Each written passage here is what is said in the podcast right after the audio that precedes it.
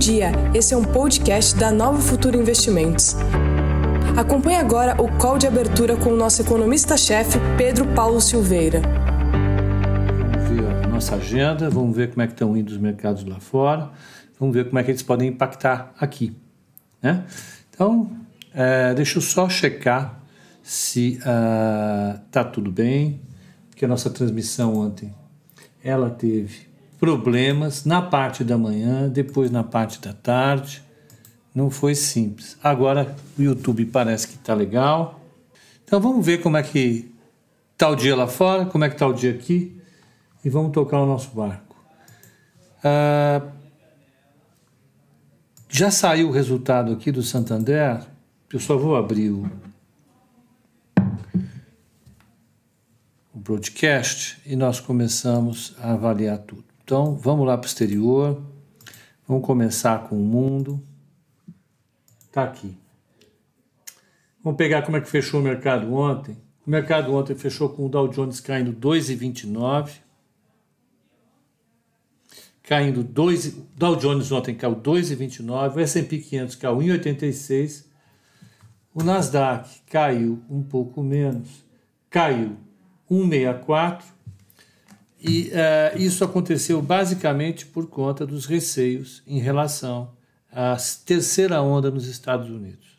Né? É, os gráficos mostram uma aceleração uh, na quantidade de, de pessoas infectadas, uma aceleração importante, uh, também causada, evidentemente, pelo aumento do número de testes em relação à primeira onda, mas em relação à segunda onda, essa questão dos testes não cola, não. Essa já, já não vai. De qualquer maneira, o mercado reage de maneira bastante racional ao risco de novos fechamentos da economia americana. Isso vale também para a Europa. Europa e Estados Unidos, com o risco de uma terceira onda, segunda onda no caso da Europa, provocam uma reação mais cautelosa do mercado em relação às ações do reopening. Né? Lembre, nós dividimos as ações em algum momento dessa pandemia em aquelas stay at home, que são as empresas que se beneficiam é, é, é, da situação crítica causada pelos lockdowns, pelas quarentenas, e aquelas empresas que se beneficiam da atividade econômica mais aberta, ou seja, a, a, a, a reabertura da economia, reopening. Então, as empresas de reopening ontem apanharam demais lá fora. É, aqui, pelo contrário, o mercado até que foi bem com elas. Vamos ver então como é que foi a Ásia. A Ásia, o Nikkei caiu 0,04, ou seja, 0 a 0. É, Hong Kong caiu a 0,53, Xangai subiu 0,10, uh, Bombaim subiu 0,94, Singapura caiu 0,41. Na Europa, Londres sobe 0,18, Frankfurt fica no 0 a 0 com 0,01 de queda, Paris 0,63 de queda, Milão 0,14 de queda e IBEX de Madrid no 0 a 0, 0,01 de queda. Vamos para as taxas de câmbio. O euro está 1,18,21. Ele subiu ontem permaneceu nesse patamar. O iene 104,63. O dólar se valorizou em relação ao, ao, ao, ao, ao iene. E as taxas de juros estão lá. 0,80 é a taxa de juros de 10 anos dos Estados Unidos. Ela subiu e ficou. Na Alemanha, menos 0,58, praticamente menos 0,59. E por fim, e por fim, a taxa de juros do Japão, 0,03. O Gasparzinho está perguntando por que às vezes o Ibovespa acompanha as quedas dos Estados Unidos e outras vezes não. A resposta é a seguinte: porque às vezes acompanha, outras vezes não acompanha. Não tem. No curto prazo você não tem uma relação é, determinística que a gente chama entre um índice e outro índice. Primeiro, porque são índices completamente diferentes, né?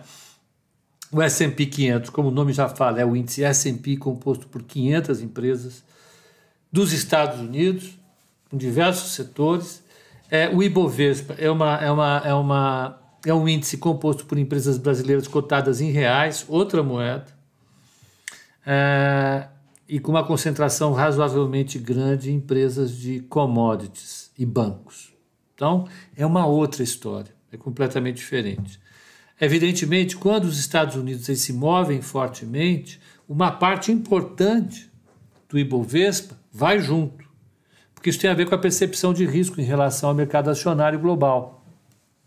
Quando os Estados Unidos sobem, a percepção de risco para ações cai, e isso beneficia as ações brasileiras.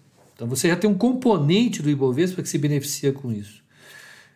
Quando o S&P 500 cai, uma parte importante do risco percebido é, é, uma parte importante do risco percebido, desculpa, uma parte importante do risco percebido sobe e puxa o Ibovespa para baixo. Mas dentro do Ibovespa você tem outros componentes influenciando é, o comportamento da bolsa também. É, no caso de ontem, em particular, eu vou conversar sobre isso. Você teve a participação importante de bancos bancos estavam atrasadíssimos e, e o mercado está eufórico com bancos. Impressionante, né? Até a, semana, até a semana passada, banco era a pior coisa do mundo. Hoje descobriram que é a melhor coisa do mundo. Mas a gente vai discutir isso, tá? Então, Gasparzinho e Odete, não são vocês os únicos que sofrem com essa falta de, de relação entre uma coisa e outra. É, ou com uma relação esquisita. Né? É que nem aquela pessoa, é uma relação meio assim que nem as pessoas que são que tem, sofrem de bipolaridade, que é uma doença seríssima. Não se deveria nem fazer uma brincadeira com isso, não é uma brincadeira. Você não sabe exatamente se em determinado momento ela está eufórica demais, está feliz demais, você não sabe em determinado momento se ela está é, triste demais. É, você tem um comportamento que não segue nenhuma regra. Mas então, vamos, vamos seguindo o nosso ainda que essa relação seja é, completamente explicável, no caso do Ibovespa S&P, no médio prazo. No médio prazo você consegue explicar. Feitas essas considerações metodológicas, a taxa de juro lá fora está no patamar que ficou já a partir da semana passada, ela não mexeu muito. Vamos ver a inclinação de três meses com 10 anos. Olha, três meses está 0,08, 10 anos está 0,80. Um menos outro dá 0,72, ou 72 basis points. Ela está aí já desde o começo da semana passada, já são umas duas semanas, duas, três semanas que ela está nesse patamar, não se mexeu. Então a percepção de risco dada pela curva de juro americana não se mexeu, que é o que interessa para a gente. Não estou convidando ninguém a operar juros nos Estados Unidos. Não, só estou dizendo, pelos vencimentos de juros dos Estados Unidos, a conclusão que a gente chega é que a percepção de risco não mudou. Já o VIX está 32,11, 11, ele subiu forte ontem. Eu ia comentar isso no call de fechamento, mas não tivemos essa oportunidade. É, ele se manteve acima de 30, 32. Isso tem a ver com a, o medo, o receio em relação à, à terceira onda nos Estados Unidos e tem relação com, evidentemente, com, a, com as eleições nos Estados Unidos. Bom dia, diga-se passagem mais uma vez. Vamos ver como é que estão os futuros dos Estados Unidos depois da queda de ontem. O mercado está dando um rebound, está dando uma recuperada. O Dow Jones futuro está com 0,44 de alta, o S&P 500 com 0,46 e Nasdaq com 0,49. O petróleo caiu abaixo de 40 e lá ficou.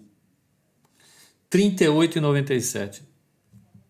Ou seja, receio de todos os lados. Né? Ou se você tiver um fechamento da economia americana novamente, evidentemente a, a, a, o número de carros andando na rua cai, isso, cai demanda, isso faz cair a demanda por gasolina, faz cair tudo, enfim, o petróleo cai, etc, etc, etc. É um, um ciclo altamente explicável, tem a ver com as expectativas em relação ao comportamento da economia no curto prazo. Então, feito isso, vamos ver o que, que teve de uh, uh, atividade, de índice de atividade econômica saindo uh, lá fora. teve, teve dados do Banco Central Europeu, dados de oferta monetária, são importantes, mas eu acho que é um pouco técnico, não vamos nem, nem esquentar a cabeça com isso. Hoje, nos Estados Unidos, sai o índice Redbook, que ele faz uma leitura parcial da atividade econômica, sai é, índices é, de preços de imóveis, eu acho que isso é legal, o índice S&P Case Schiller, Schiller é o mesmo, Robert Schiller, da, da exuberância irracional, que vira e mexe eu cito aqui, é,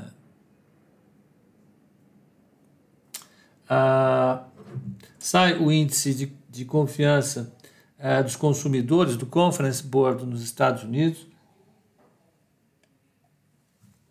sai o índice de atividade do Fed de Richmond, sai o índice de serviço do Fed de Dallas. Ou seja, índice de atividade tudo quanto é lado nos Estados Unidos.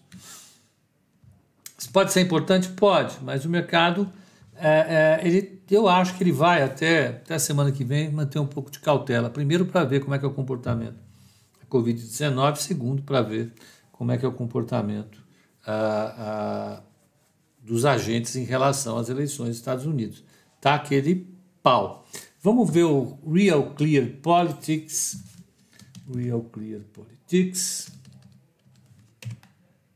Ele é um, um site especializado em política que faz uma consolidação de todas as discussões, é, é, é, pega o mercado de apostas, etc, etc, etc. O mercado de apostas nos Estados Unidos está com 64 para o Biden e 35 para o Trump. As pesquisas nacionais, elas estão dando vantagem de 7,8 para o Biden, caiu a vantagem. Ah, ah, e as pesquisas nos principais é, é, estaduais, né, elas pegam uma vantagem de 4% para o Biden. A probabilidade do Biden ganhar vista pelo mercado hoje é de 64,2%. É, o Third 58 Uh, deixa eu pegar. 538. 538. Uh, traz alguma novidade? Deixa eu ver se agora tem. Mas ontem eles estavam dando uma, uma probabilidade de vitória uh, maior para o Biden, mas ainda com olhando para alguns estados cruciais, né, para variar a Flórida, etc, etc, etc, etc. Então você tem uma, uma, uma, uma situação bastante, uh, uh, eu acho, para mim, né, uh, sinalizando um, um, um, um resultado, aparentemente, mais uma vez, todos os disclaimers, que não gere dúvida em relação a, a, a, a qualidade da votação, ou seja, aquele receio que o mercado tem é, é, de haver uma guerra jurídica, ainda mais agora que o Trump ganhou, é, conseguiu emplacar a, a, juíza na, no Supremo Tribunal Federal, lá na Corte Suprema dos Estados Unidos. Então, essa vai ser uma discussão que a gente vai ter que levar até provavelmente sexta sexta-feira que vem, né, roendo as unhas, porque de fato, se você tiver uma, uma batalha é, judicial lá, ela pode demorar e isso vai custar caro para o mercado, vai custar caro para a gente. Vamos lá. É, é, vamos lá. Vamos migrar do exterior para cá. Então, é, é, a situação eleitoral dos Estados Unidos em termos de pesquisa não mudou né, de fato não mudou. Ah, deixa eu ver aqui só a, a, pesquisa do, do Nate Silva. O Nate Silva, que é o, o, o, o assim, um dos principais caras, que é o, é editor-chefe do 538, foi o cara que acertou a vitória do Trump contra todo mundo lá atrás. Ele está dando uma vitória razoavelmente clara, por enquanto, do, do, do, Trump. Olhando todos os números, né, ele fala em, né, em vitória é, a, a, do Biden, aliás, é, de 87 para 12. Vamos lá, vamos tocar o barco. Uh, o fato é que o mercado vai se acomodando com os resultados extremos, ou Trump ou Biden, o mercado está ok. O mercado fica, fica realmente uriçado é com uma vitória apertada do Biden ou do Trump que possa levar a uma batalha judicial. Isso é, esse é o pior cenário. Vamos combinar aqui a gente, entre a gente. Evidentemente, começa a piscar no chat é, é, a discussão em torno de quem é melhor, quem é pior. Para a gente aqui não é o melhor é nesse momento, o nosso horizonte de dois meses, o melhor é um resultado extremo que não leve a uma discussão judicial ou do Trump ou do, ou do Biden. Tendo esse resultado extremo, a gente foge da guerra judicial, a gente foge de algumas coisas.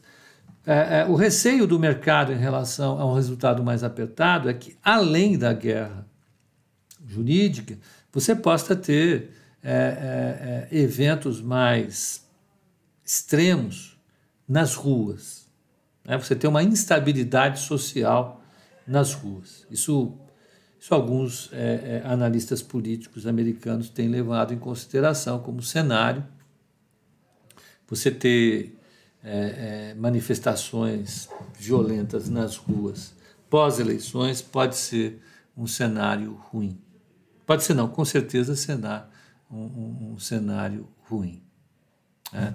Ah, o Biden está recebendo doações de milionários da Bolsa de Valores americana. Se ele perder, podemos prever uma queda na Bolsa Americana? Não, não, Rock. Eu acho que a discussão em torno da, da vitória do Biden está meio que precificada pelo mercado, como eu falei. O que o mercado não quer é ver uma mega confusão após as eleições, né? ou seja, discussões judiciais ah, ah, na, na, nas cortes estaduais e depois na Suprema Corte que possam adiar o resultado eleitoral por semanas ou meses. Ou, o que é uma coisa pior ainda, guerra nas ruas. E dizer que não tem essa possibilidade é não entender o que está acontecendo nos Estados Unidos agora. Você tem uma série de, de organizações extremistas né, que, que se filtraram ah, ah, no Partido Republicano contra o desejo, inclusive, da maior parte dos republicanos, os republicanos detestam isso, eles não, não, não apoiam de maneira nenhuma esse tipo de coisa. E esses extremistas façam coisas mais radicais. Né? Vamos lembrar, o FBI já falou que a maior ameaça terrorista americana está dentro dos Estados Unidos, que são as, as organizações extremistas. Então, o que o Wall Street teme é que, de uma hora para outra, você começa a ter um, uma onda de violência nas ruas. Né? E nós não estamos falando de manifestações pacíficas, nós estamos falando de gente armada, saindo, dando tiro. Isso é uma preocupação que todo mundo tem. O risco disso acontecer, pela maior parte das pessoas que eu leio de Wall Street ou falo, é baixo ainda. Né? Não quer dizer que vai acontecer. Mas você deixa ali um espaço do seu orçamento de risco direcionado para isso. Ó, vamos não vamos descartar definitivamente essa questão, vamos dar uma probabilidade para ela, mas ela precisa ficar aqui. Né? Vamos pensar para não ter surpresa nisso. Essas organizações extremistas estão aí, elas falam, elas têm site, elas vão falando, elas vão avisando. Você precisa olhar. Agora, o risco é baixo. Eu acho que, que falando de cenário eleitoral americano, assim, o que eu tenho visto dos Estados Unidos é uma boa parte do mercado, como eu falei, se acomodando num risco baseado em um resultado extremo, ou seja, o Biden ganha ou o Trump ganha, ambos com uma vantagem grande, isso não leva a nenhum tipo de discussão, e aí o presidente assume é, na segunda semana de janeiro e toca o barco, da, toca a vida, ou né, com um cenário de menor probabilidade, um dos dois ganha com uma margem muito pequena, isso vai gerar uma guerra sem fim na justiça e nas ruas. Esse cenário é péssimo. Né, é péssimo. Então, o que, tudo que o mercado não quer é isso. Mas voltando, qualquer resultado nas pontas, ponto. É, é, é, a coisa anda.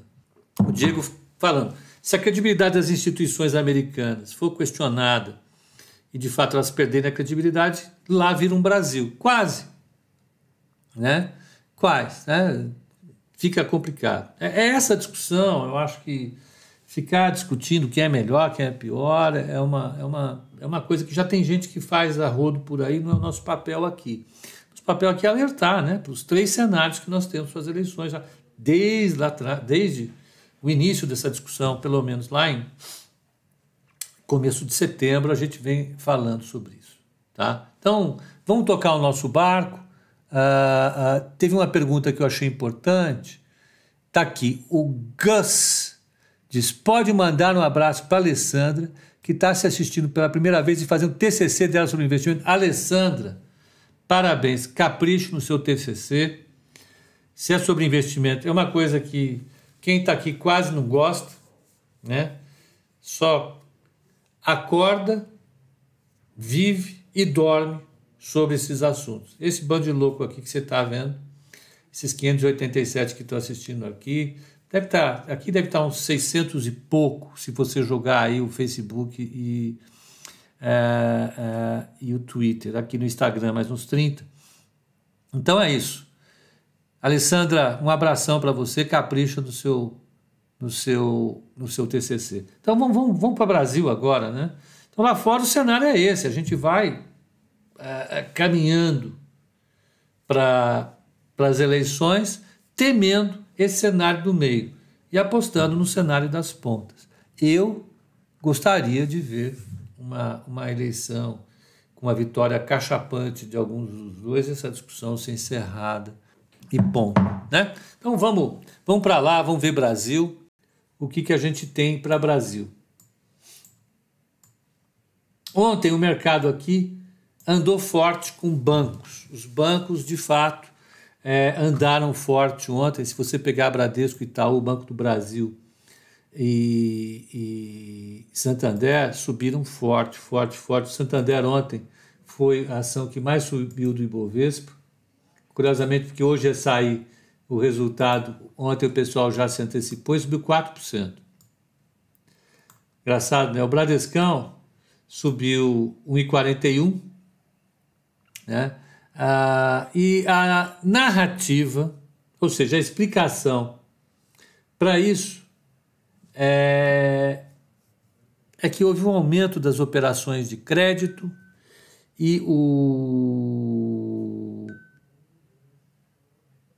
e o Banco Central soltou um relatório ontem mostrando a expansão do crédito e uma queda recorde da inadimplência. Olha, eu particularmente, trabalhando alguns anos nesse negócio, vou falar para vocês que depois da maior crise da história do Brasil, essa que nós enfrentamos no primeiro semestre, foi a maior crise da história do Brasil. Nem a, nem a crise da depressão causou uma queda tão forte do PIB em tão pouco tempo. Ah, mas o governo agiu certo e evitou uma queda maior. Nós falamos sobre isso aqui sem parar. Eu falei, nós fizemos, eu fiz um call especial com, com o Delfim e a conclusão que nós chegamos foi exatamente essa. Mas apesar de tudo isso, a quantidade de famílias que se arrebentaram por falta de renda e de emprego e de empresas que quebraram é recorde. O desemprego é recorde. Né? A situação é dramática por parte de famílias e empresas.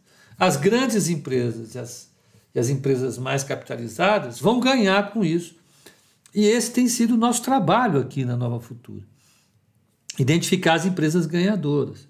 E as empresas que estão no Ibovespa são as empresas ganhadoras. Né? Elas vão aumentar a participação de mercado, elas estavam capitalizadas, elas tiveram crédito, andou tudo bem. Agora, as outras empresas simplesmente se estreparam. Se você andar nas ruas das grandes cidades, ou até das menores cidades, a quantidade de lojas que fecharam é incrível. Né? É, e são essas lojas e são essas famílias que devem para os bancos também. Então, o que se esperaria é que, no mínimo, a inadimplência subisse um pouco. E o que aconteceu foi que a inadimplência caiu. Por que, que a inadimplência caiu? Em grande medida, porque o Banco Central, de maneira correta, afrouxou as exigências para contabilização é, é, de créditos em liquidação. Só por isso. Né? E isso fez com que você tivesse um aumento do lucro. Né? E o mercado que estava descontando o banco sem a menor piedade até a semana passada, considerando o banco a pior coisa do Brasil, e vocês sabem que eu sempre fui contra isso, ontem se apaixonou por bancos, porque o resultado dos bancos vai vir maravilhoso, como se já não tivesse vindo no segundo trimestre. Por que, que você está implicando com o banco? Eu não estou implicando com o banco. O que eu estou comentando é chamando a atenção para vocês, e isso vai de encontro ao que eu estava respondendo para o Gasparzinho, para o Odete aqui no Instagram, é que essa é uma coisa que eu falo sempre. O preço de uma ação depende dos resultados da ação, depende dos fundamentos passados e recentes da ação, mas depende fundamentalmente das expectativas, das expectativas que o mercado tem em relação a esses mesmos preços. Né? Então, quando a gente discute lá os nossos modelos de valuation, eu sempre trago isso para vocês aqui.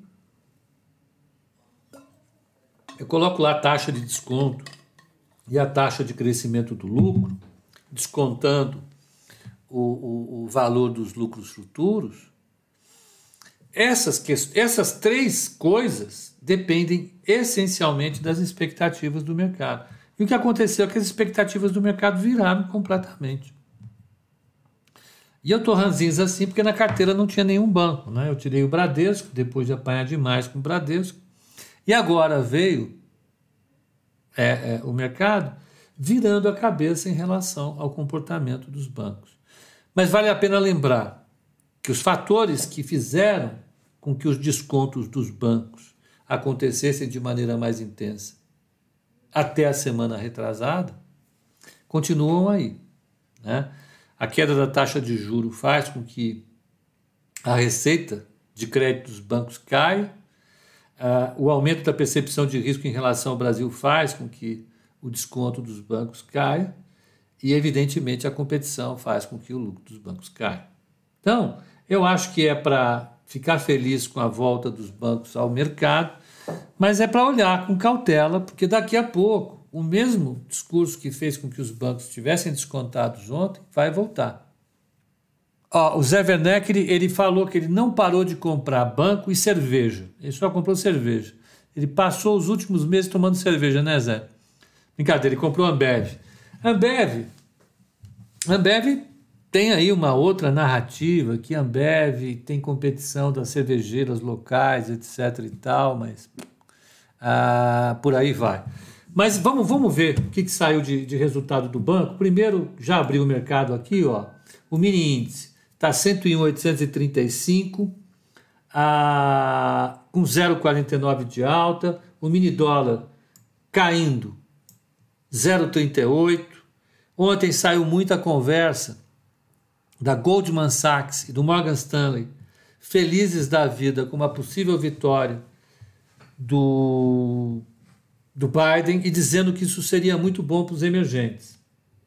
E isso fez com que as moedas emergentes tivessem um desestresse, um, um distress, tivessem uma, uma, uma relaxada forte ontem. Uh, me parece que essa narrativa pode andar por algumas semanas. Então, o dólar pode cair nas próximas semanas e isso faz com que o, o, a percepção de risco em relação, com relação aos emergentes pode ser transitória. O Roberto está aqui, está aí. O Roberto está falando a mesma coisa que eu estou falando. Ah, só um segundo, deixa eu falar com ele aqui. Então é isso. Vamos, eu vou fazer um pedido para o pessoal do YouTube. Dá um like. Para o pessoal do, do Instagram também, dá um like. Aí no Instagram deve ter like. Nós estamos num mundo movido a like. Para quem está no Twitter e para quem está no Facebook também, dê like, por favor. Por quê? Porque sim. É, retuita, compartilha, sei lá, faz alguma coisa, porque nós estamos presentes através de redes sociais. E redes sociais são assim, são famigeradas, é, é, é produtoras de likes e coisas desse gênero. Então vamos lá, vamos para o pessoal do Instagram agora. O que, que teve de importante então na abertura? Importante começou a sair resultado aqui no Brasil. Amanhã vai ser uma pancada de resultado. Amanhã sai todo mundo, vale perto, sai todo mundo amanhã. Isso vai ser, nós vamos acompanhar. Eu vou discutir daqui a pouquinho o resultado do Santander. Nós vamos uh, uh, acompanhar isso de perto. Lá fora o mercado deu uma acalmada depois da preocupação de ontem. Eu acho que tem nesse processo o pessoal se preparando para a virada das eleições e por aí vai. Eu acho que a gente vai ter uh, uh, uh, uma, uma semana volátil ainda. Vamos ficar de olho nas nossas empresas, porque os resultados vão sair, grosso modo, agora, e isso vai ser importante para a gente. O viés do dia, com certeza, aí é moleza, é positivo. Eu acho que é difícil virar lá nos Estados Unidos e aqui vai acompanhar, tá bom? Então, bom dia para vocês, um excelente pregão e até o código de fechamento hoje às 18 horas, tá bom? Até lá.